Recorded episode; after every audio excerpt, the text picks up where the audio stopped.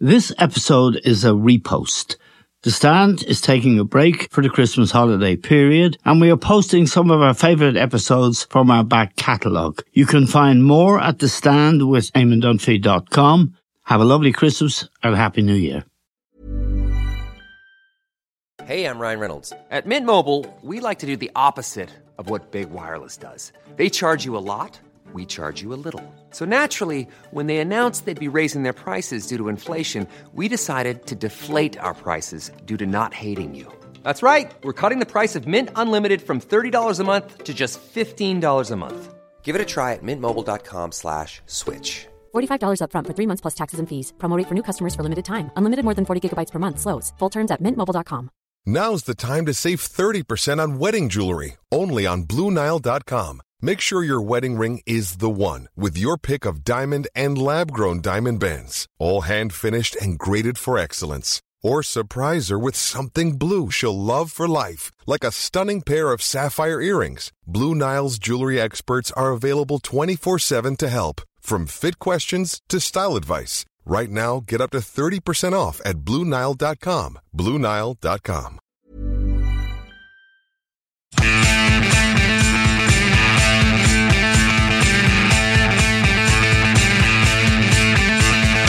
Hello and welcome to The Stand with Eamon Dunphy. Now, on Tuesday of this week, uh, an inquest in Northern Ireland uh, found that 10 people shot dead in Ballymurphy in West Belfast in 1971 were all, and I quote, all entirely innocent of any wrongdoing on the day in question.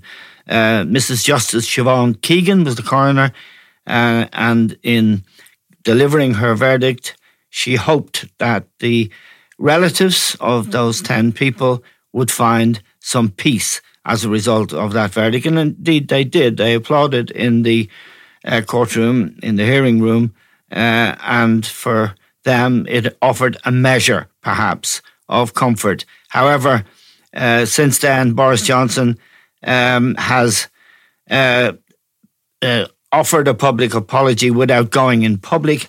He told Michelle O'Neill and Arlene Foster in a phone call that uh, he deeply regretted it, but no public um, uh, uh, admission, no public apology in any real sense. And it's significant, I think, that uh, he did this yesterday. Not one British newspaper has it uh, on its front pages today. So a, a typical Johnson bit of spivery or sleight of hand. Now, it's very important to point out that these people were murdered by the Parachute Regiment in August 1971, and six months later, those same Parachute Regiment soldiers turned up in Derry, uh, where 14 people were murdered, 26 people shot on what's now known as Bloody Sunday. Eamon McCann was one of the people uh, who was fighting for civil rights. We know Eamon as a journalist, as a political activist, and indeed, uh, I should say, in passing, War and an Irish Town, his brilliant book about uh, Derry, uh, should be read by anyone, particularly the young generation now who don't know what those times were like. Eamon also fought with the relatives and campaigned to get the Savile inquiry, which found, in fact, that uh, the people um, who were shot on Bloody Sunday were all innocent. And Eamon joins me now. Eamon, the Ballymurphy massacre, and that is the right name, there's no hyperbole there, uh, was a shocking uh, event, a prelude to Bloody Sunday, uh, and at last, uh, some measure of justice for the people, uh, the victims' uh, families this week. Oh yes, I mean that's uh, um, absolutely true. I mean there was, you know, an explosion of joy sort of uh, uh, within the uh, Ballymurphy families and with people in Ballymurphy uh, uh, generally when this was announced. It's been a long trek for them. Fifty years. Fifty years. Fifty years looking for the truth, and and I know this sounds patronizing. I mean, I now know that they, over the years I've gotten to know many of the the Ballymurphy families and you know, and as I say, this might sound patronizing. The thing that struck me about it, there are very ordinary people. There's nothing special about them at all. about their backgrounds, about the jobs that they did, about the families that they raised. They were like the people next door, and it never, ever occurred to them that uh, uh, they would have to go through this. I remember a meeting in the community centre in uh, Ballymurphy, many years ago, about, I suppose, 15 uh, years ago, in which sort of, uh, I asked around and discovered none of them had ever given an interview. Yes. Nobody had ever asked them to uh, uh, give an interview. So they started from there, and it is a magnificent achievement. And I think that the reason why there were people out all over Ballymurphy and the roads up there applauding them uh, uh, as they came back from uh, Belfast city centre uh, with the verdict is that it wasn't just the people thought at last we've got a bit of justice. They were celebrating the families themselves. I mean, yes. they're celebrating as people, as eh, somebody who had achieved something terribly significant for their community and for generally that they had sort of done this with fixity of purpose and blazing integrity down through the years. That's what people were applauding. Uh, uh, and I think, you know, that there's a measure of the way sort of, it's just the way they are transformed utterly in the minds of people of Ballymurphy, as well as this uh, verdict possibly, potentially transforming uh, things more widely in the north. Yes, and um, I, I, mentioned in passing uh, Boris Johnson's response uh, cheap, uh, out of sight, and uh, the British people who gave him such a resounding success at the polls last week did not see any pictures or hear that voice uh, when he was offering his apology. Unlike, one should say, uh, David Cameron, who uh, got up in the House of Commons uh, at the end of your particular uh, uh, journey with the people of Derry. once the Savile inquiry had given its verdict, he did, in fact, make the public apology that might have been expected from Johnson this week. Yes, indeed. Yeah, uh, uh, and I think the context for that of uh, Johnson's failure to rise to the heights, if I can uh, put it like that, David Cameron. Yeah. Uh, I think it reflects his views generally, uh, you know, about Northern Ireland. Johnson and his cabinet two, couldn't care two balls of blue about no. Northern Ireland. We can tell that from, you know, his attitude to unionists and the uh, uh, the protocol, the Irish Sea border, where he promised them. Public, we all remember that. At which, I mean, he stood up and told them that no British Prime Minister would ever put a border down the Irish Sea, that if anybody ever presented him with a travel document for crossing the Irish Sea, he would eat it. Yes. He said this. And then, just in a twinkling, he had turned around and deserted them.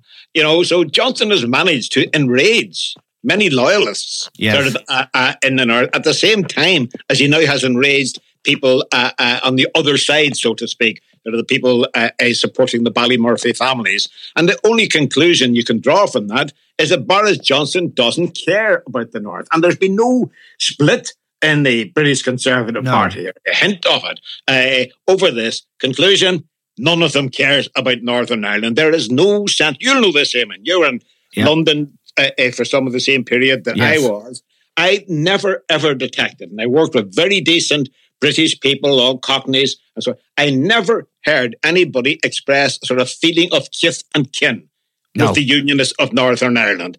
Yeah, uh, uh, and I think that's reflected in politics. And some people have a bit of sensitivity about it. Others, like Boris Johnson, have crude minds and no sensitivity about it. Yes, and one has to say of the present Tory cabinet, and I say it in passing, they are a nasty lot. And they do remind us, Eamon, of an, the English at their worst and the things they we know the things they're capable of doing and Ballymurphy and Bloody Sunday uh, in Derry uh, remind us that there is there something wicked uh, and heartless uh, and unapologetic really uh, because and I want to come to this Eamon uh, six months after the Ballymurphy massacre, they arrived in Derry when you and others, many other citizens of Derry, were on a civil rights march. Uh, and uh, in a piece you wrote, a beautiful piece and a very moving piece uh, about uh, the connection between Ballymurphy and the 14 people and uh, many others who were traumatized, murdered again on Bloody Sunday in Derry in uh, January 72, that they must have felt, these soldiers, that they had a right and that they were doing their duty to go on. And if nothing happened after the Ballymurphy massacre, on they went to Derry mm. uh, and we got um, something even worse. Oh, yes. I mean, it's a, a, a I mean, it, there's an element of speculation about uh, this, of course, but I think it's reasonable and logical uh, to say that, that if the parachute regiment had been called to account, or any of them been called to account, yes. or had the British Army faced the truth and admitted the truth after Ballymurphy and said that was wrong, that was a massacre, if they had done that, then Bloody Sunday would never have happened. It couldn't yes. have happened, you know. It's, uh, they wouldn't have repeated the outrage just a few months later. And could I mention just sort of in passing that if those two uh, massacres I mean, hadn't been in effect endorsed by uh, the British authorities, then very likely Richie McKinnie and Robert Johnston wouldn't be dead. Yes. And if those names don't strike a bell with listeners, I'm, I, you know, fault for I don't think that they uh, would. Those were two innocent men, absolutely innocent men on the Shankill Road. Were Protestants walking sort of six months later, after another six months, in uh, September 1972, they were gunned down by members of the parachute regiment, including one who had been in Derry uh, on Bloody Sunday. So there's a whole pattern here. And look, not yes. to stretch it out too far, could I say, you're saying, it, you know, one thing led to another. Where was the 1st Battalion of the Parachute Regiment? Where were they before they were redeployed to Northern Ireland? They were in Aden, in yes. Yemen. That's where they were, where there was the battle of the, the Crater District and so forth.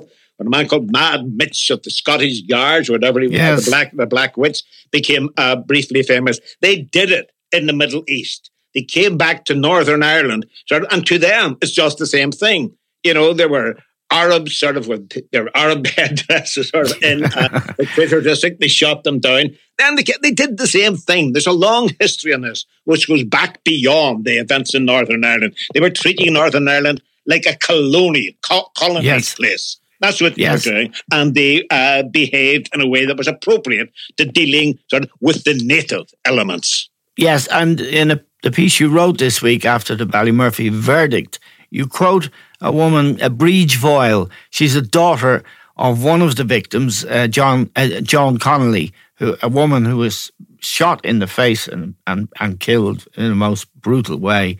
She asked this week, they are now declared innocent. They were no threat to anybody. So why did the Paras murder them in the first place? Mm. And that why is so important because Bloody Sunday, as you say, um, it, it, was a precedent, uh, and uh, on they went. The question is, why did they feel, as you pose it, that they uh, could do this? Well, they felt invulnerable, and they felt invulnerable eh, because of who they were. They were, after all, the parachute regiment. Parachute we don't have time to go into it, but has a very distinctive history uh, within the uh, uh, British Army. Uh, and they they gone back to the beginning, sort of in the in the 1930s. Uh, they're formed mainly at the instigation of Winston Churchill. They, uh, uh, there's that about them. They don't say sorry about anything. Being a paratrooper means never having to say sorry. Yes. Uh, so they did it for that reason. And also, I think, because the general atmosphere at the time and the assumptions upon which the British uh, military operation in Northern Ireland uh, was based is that there'd be no, com- even before they had opened fire on people, they reckon there'd be no comeback because, you know, uh, there was such adherence and fealty to the British armed forces on the part of British politicians that I don't think it ever occurred to them they'd have to answer. And crucially, crucially, they never expected the relatives of their victims to come out and campaign and to keep on and keep on and keep on at it. They never counted. They never took account of the relatives of the Ballymurphy massacre or of the Bloody Sunday massacre. Well, yes. they know better now. And uh, Miss uh, Justice Keegan this week said that from the British side, uh, her uh, inquiries were severely hampered uh, by the abject failure of the British authorities to investigate uh, the death of John James McKerr, for example, one of the victims. Yeah, indeed, that there was no uh, uh, no statements taken uh, from uh, uh, anybody after it. I mean, after any killing, indeed after a car accident. You know, so, yes. Uh, police investigators or somebody, or military investigators, would go around and ask people, "Well, what happened? What did you see? What did you do?" I mean, as they tried to piece together a picture of it, no effort was made after Ballymurphy for anybody on the British side, political or military, to actually piece the facts and the evidence together and try to get a picture of what had happened and to draw any conclusions from it. They just shrugged their shoulders and walked away from it. You know, and much the same thing was to happen uh, uh, after Bloody Sunday. You know, and one of the interesting facts about all this, of course, is that the man who actually wrote the Bloody Sunday cover up the chief conspirator yes. uh, uh, was General Sir Michael Jackson, the very man yes. who was the liaison and media officer for the British forces in, Ball- in Ballymurphy six months, five months uh, uh, earlier. So General Sir Michael Jackson is a very interesting character in all this. And he did, of course, after his deployment in the north, rose through the ranks through Kosovo and the Balkans, sort of uh, to become eventually the chief of the general staff, Britain's number one soldier. Yes. Obviously, his behaviour and his actions in Ballymurphy and in Derry on Bloody Sunday was not regarded by the military top brass or by politicians as sort of depriving him or as a black mark on his character, which would uh, uh, prevent him from uh, being promoted or rising through the ranks to the very pinnacle yes. of, of command. Nobody thought, oh gosh, we can't have that guy. Isn't that the guy who perjured himself to cover up for murder in Northern Ireland? They yeah. didn't care. Why shouldn't Michael Jackson assume there's going to be no comeback if others? I can do this with impunity. That's what he had been given to understand. Yes. I mean, throughout his time. And he uh, likes to see himself uh, on television. I've seen him many times.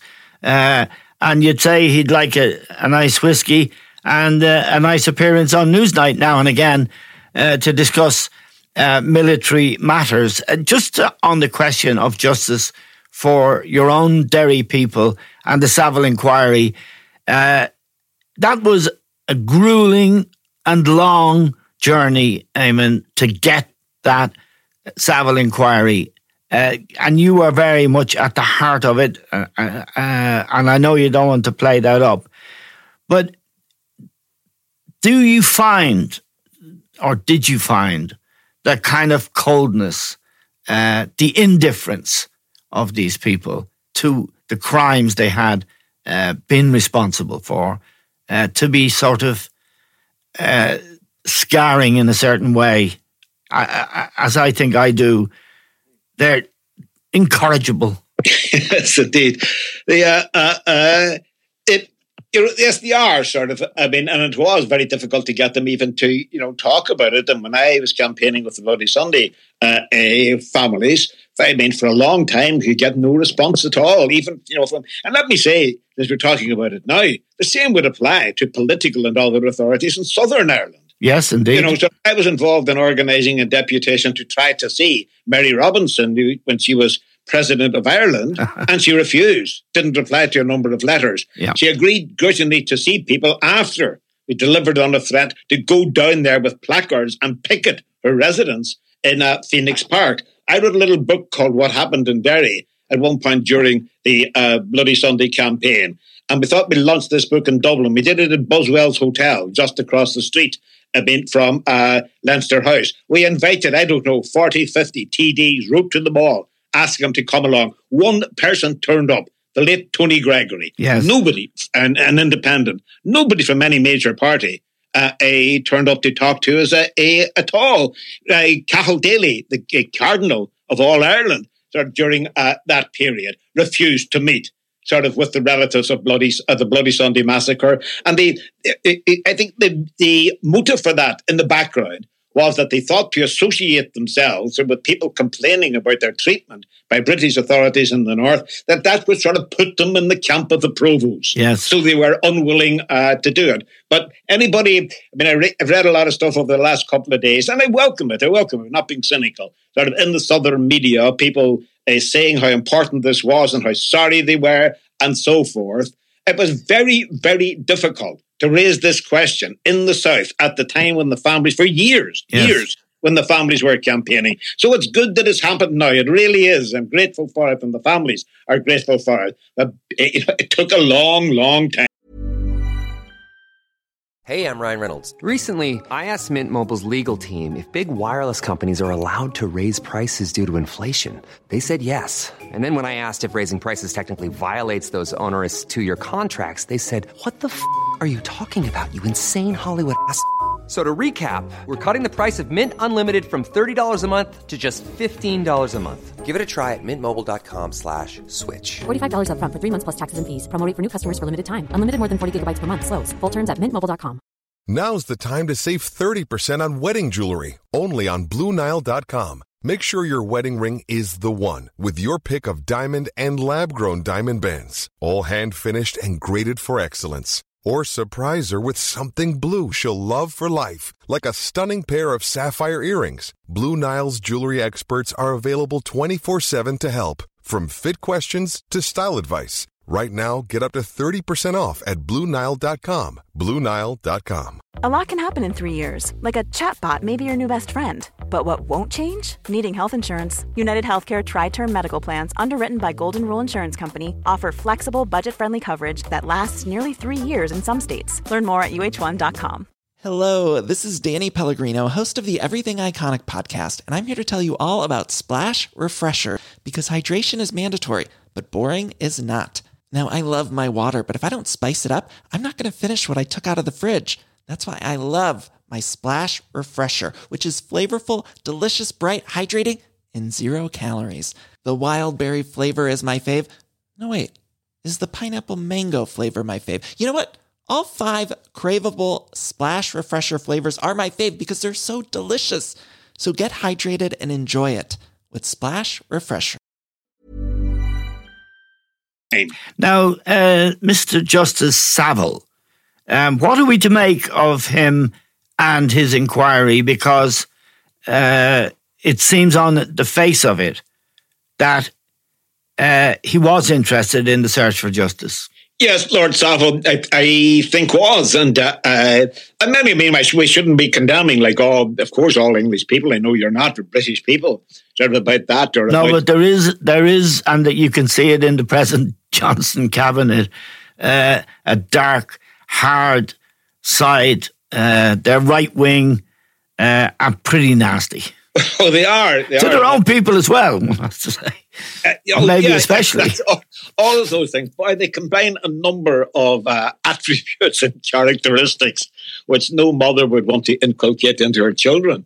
Uh, uh, you know, the, the and of course when they bring that to Northern Ireland, it's the same. But I mean, this is you know part of the pattern of their thinking, which isn't just confined uh, to Ireland. I mean, the when we talk about them committing perjury in relation to Ballymurphy and Bloody Sunday, I mean, these look at I mean, the list of lies that Peter Oborne and others have compiled uh, in relation to Boris Johnson. Yes, it's staggering. Okay. So all he was doing, really, in a sense, in Northern Ireland, was carrying on a pattern which had actually carried him into 10 Downing Street, and he was just applying that to uh, Northern Ireland. Yes. So these questions go a lot wider than the who did what on these particular days. Yes.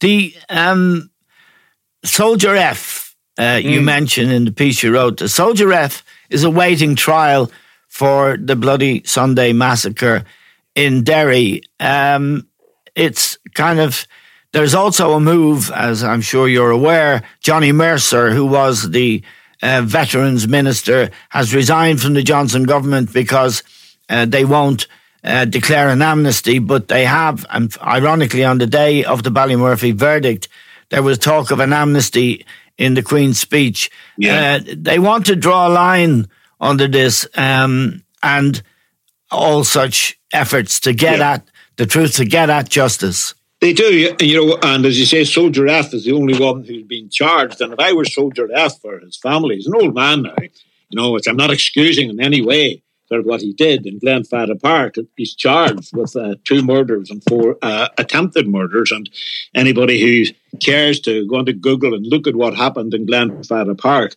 you know, uh, uh, I imagine, I hope, will be uh, horrified by it. It's a very small part, a little small square, sort of off Rossville Street in Yes. Bogside. You know, two people were killed, four people sort of were hit uh, uh, by, by by bullets, and it was like shooting fish in a barrel. Yes. It really was cowardly and vicious, you know, and showed contempt uh, uh, for the people. Now, Soldier F, you know, has been uh, sent for trial on a charge of murder in relation to uh, Glen, Glenfada Park. As you say, though, I've, I don't think he's ever going to come to trial. I think that you know the, the pressure for an amnesty is uh, very intense for an amnesty generally for British soldiers in the uh, a, in the north. And uh, I don't think he, I don't think he'll come to trial. I don't think, sort of, as things are, the conventional political sort of manoeuvres are going to put any a soldier in uh, the dock for any of these things. That a lot of people uh, uh, will be saying and are saying, are beginning to hint that, look, you got your verdict sort of uh, at the inquest. Yes. You know, your people were found innocent. Isn't that enough for you? And the truth is, it's an awful lot. It's an awful lot. Yeah. It's a huge thing to have that, but it's not everything. No, of course. And as you uh, end your piece, you asked a number of questions. How did the massacre happen and why? At whose instigation? And what's going to be done about it now? And you, your final line is this won't go away. Mm. And it's it is fascinating because we must remember, Eamon, we're older people now, old, uh, and we. If the fire hasn't died, what's really um, in, troubling almost to me is, and I wonder what you think, that you know the Good Friday Agreement was what twenty three years ago. Yeah. Um, anyone under thirty five in living in this republic or living in, well, they're not the North, but in this republic, wouldn't know what the hell we're talking about. That this brutal, yep. uh, vicious uh, terror was inflicted on the people of the North. And, uh, you know, it's that blank page in their minds, in their history, in their sense of what, what their country was and can be. It does need to be filled in some way, doesn't it? Well, it does. It's, I mean, you're right. It's very difficult. I mean, I mean, and I, you can't blame people two generations later. I mean, for no. not being aware of the detail of it, and I don't. But I have to say that I do find it jolting. You know, when I discover that uh, my granddaughter sees this as a matter of history, which is taught in school, rather than as something uh, which is intimate and connected, sort of with the creation of Irishness. Yes, and the creation of all uh, uh our uh, consciousness. One of the leading members, if I can put it like that, of the Bloody Sunday family campaigners a good friend of mine, Kate Nash. And uh, Kate said to me, it's about a year ago now, uh, uh she said, we're not going to see it our way. Uh, I'm older than Kate, just in case he's listening, so, because we're of an age when we, we don't expect to live long enough to see it. But I remember her saying that. Eamon, we're not going to see it, are we? And I had to agree. We're not going to see an end to this. We're not going to see full justice being done. And look, can I say that? I mean, I've had no end of arguments and debates about this matter about uh, a, a, a, about amnesties and whether soldiers a, should be charged. You know, and it's a, a the fact of the matter is that it, it, these people who inflicted these killings were uniformed as yes. representatives of the state. Yes. I mean, they were not terrorists. They were not paramilitaries. They, no. You know, that they, a, they, they were in a different category to that. They represented the government, which claimed to have, and in practice did have, you know, the right to exercise authority over citizens. Yes. And my point is yes. that when the state kills its citizens, it must be held to account. That yes. means putting the perpetrators into the dock. And they don't, you know, if it wasn't murder, I mean, to shoot Jim Wray in the back, and I knew Jim's family, you know, in Glenfada Park, that wasn't murder. And Jim Wray wasn't a full human being. Yes. You know? yes. If you don't charge them, you can't just say, sorry about that, and walk away. I mean, uh, uh, uh, so, and we shouldn't stand for that. Uh, and we won't stand for it, and we don't stand for it. Uh, just to um, the political imperative here, or if you like, the, the, the, the Mike Jackson uh, parable is pretty good. He was in Ballymurphy. He was in the Bogside. Uh, he he went on to be the number one soldier. The behaviour of the paratroop regiment in that few months, as you say, it wasn't the first or last time with them. But did they feel, and this is a question about the Heath government of the time, was this in some way politically okayed, if you like, without um, being ordered. But uh, was it okayed uh, just sort these people out, give them a lesson. Oh, yeah. I mean, that's true. And one of the uh, aspects of Bloody Sunday in particular that, that uh, is worth exploring, even at this stage, is the extent to which it wasn't just the fact that uh, people were seen in Ballymurphy and so on were seen as being sort of rebels and trying to overthrow the state, which they weren't.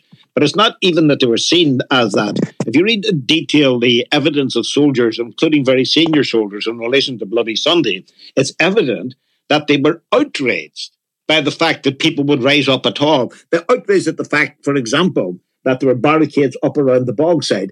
In the memos and in the discussions which uh, senior British officers and senior politicians uh, had just before Bloody Sunday, what's mentioned most often is not political matters. It's not about defending the existence of the Stormont Parliament at the time over and over again. It's about the cheek of these people coming yes. hooligans, hooligans yes. on the streets, rising up against legitimate authority. So that that's a more general attitude, sort of, uh, uh, than one which is uh, expressed solely in relation to events and uh, the issues in Northern Ireland. I mean, that and, and, and, you know, and the paratroopers are worth looking at. They really are. There are a number of very good books about them. There's a book by Vincent Bramley, who was in the second a, a battalion of the Parachute Regiment, and he was in the Falklands. And his book is absolutely fascinating and you see what I mean. I, I, we don't have time, but I could tell you stories uh, uh, about all that. But the paratroopers were invited to believe and were selected.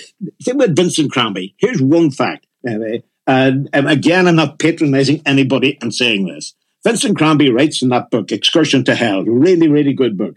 He writes in the book that in the platoon where he was, he was the only person who didn't come from a totally broken family.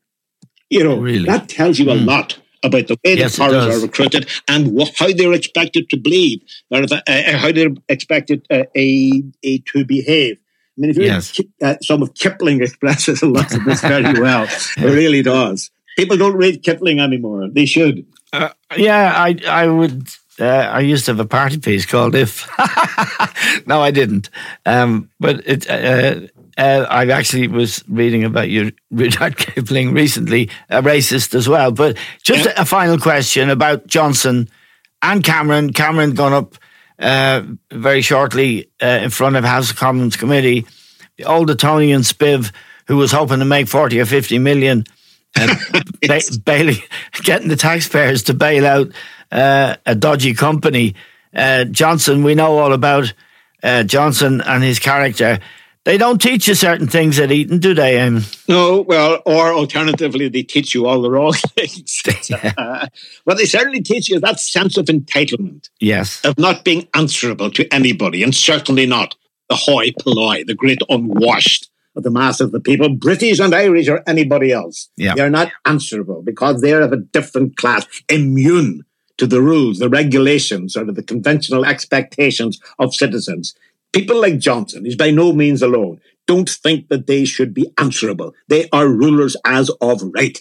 That would right through Johnson's career. And we have our own boys and girls here. indeed, indeed. I'm very grateful to you, Eamon, for joining us on the stand. Eamon McCann, one of the most brilliant journalists uh, and writers. His war, book, War and an Irish Town, is something very moving uh, and very. As they say, even in these circumstances, I go on. yeah, uh, and of course, Eamon uh, has campaigned uh, for justice and got a measure of justice, which is as much as you can expect. We're grateful to Eamon. We're also grateful to all of you for listening. That's all we have time for now. We'll talk to you soon.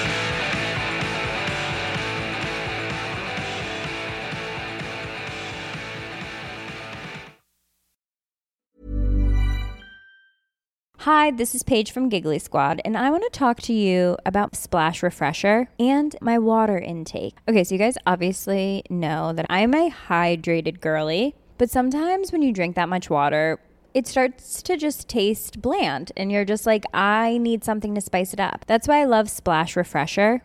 It has zero sugar, zero calories, and it's a splash of sweetness. And they come in five different flavors. They're so good. Wild berry, acai grape, pineapple mango, lemon, and mandarin orange. My favorite is the wild berry because I just I just love a berry. So if you're like me and you're drinking water all day, then try Splash Refresher. It's going to absolutely change your water game and it's good for you. Roundabout Season 2, presented by Nissan, is live now, and we're back to share more stories from the road and the memories made along the way. We're talking rest stops, if we're stopping to get gas. You will be timed. Misguided plans. I grew up in the city, so I have like, you know, a healthy fear of real extreme darkness. a lot of laughs. Y'all weird, but you, yeah, you, you were different. And so much more. Listen and subscribe wherever you get your podcasts.